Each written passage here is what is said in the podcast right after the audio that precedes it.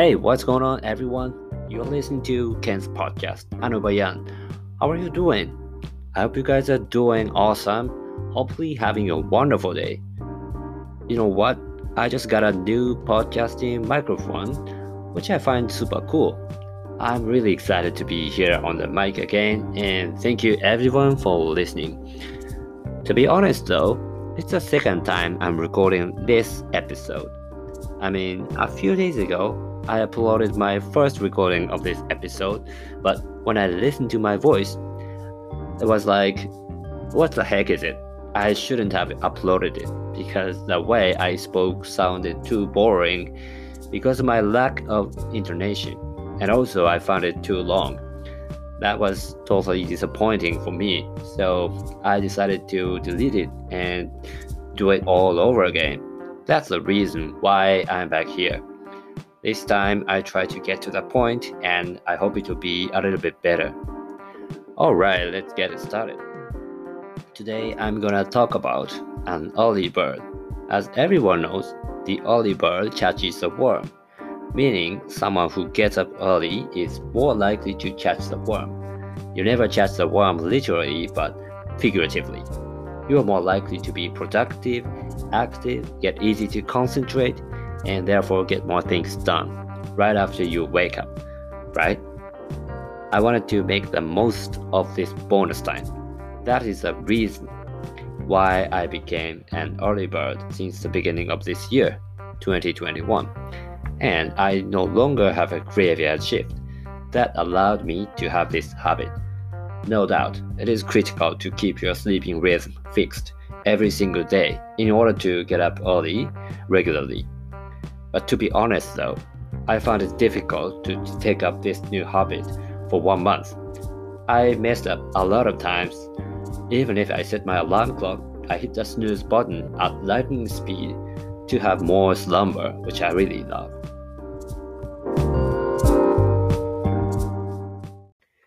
So, alright, here are the eight things that I found helpful to overcome it. Number one, I introduced a new alarm clock made by Philips called Wake Up Light that has a novel feature. It is an artificial sunrise, if you will, with sound of chirping birds. The shape itself is like the sun. It starts lightening up gradually, just like the rising sun, 20 minutes before the time when the alarm set to go off. And you will wake up with a comfortable light at your bedside hearing birds chirping as if you were in woods. You don't need to smash the snooze button anymore. You are not forced to get up by the thunder sound. Instead, you can wake up in a natural way. Number two, I'm keeping track of what time I get up each morning on my notebook. It is so key that you have one particular thing you do right after getting out of bed without thinking. Number three, I signed up for the gym membership, which is only available from 5 a.m. until 10 a.m. I put my workout schedule into my morning routine.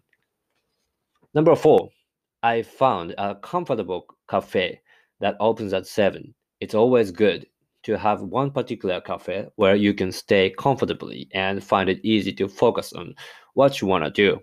Staff in the cafe will start to say hi to you in a friendly way if you show up every single morning. It feels really good to say hi to them as well. Number five, it's essential to have some concrete purposes to get up early. It doesn't really matter what it is. If you want to improve some sorts of skills, go for it. Doing your own business on the side is also good. I consider it as an investment. Number six, I abstain taking in caffeine after 2 p.m. According to one research, over 8 hours is required to decrease the effect of caffeine by half.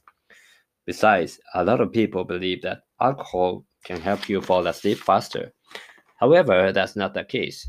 Quite the contrary, alcohol makes you awake a lot of times while sleeping, and you don't realize it at all. Number seven, I don't stay up until late at night. I know my brain is not capable to do a good job at night. Number eight, I have my room slightly darker, one or two hours before going to bed, because your brain easily has misconception that it has to be on alert with the lights on. Not to mention, we should avoid touching our smartphone in our bed. That is the worst thing you could do. So just turn off your smartphone and put it away from you when you go to bed. Alright, that is it for today. If you find it helpful, please try this out and please do share it with your friends. Be sure to subscribe it. Thank you again for having time with me. Have a great day, great evening, and more importantly, sleep well. Until next episode, take care.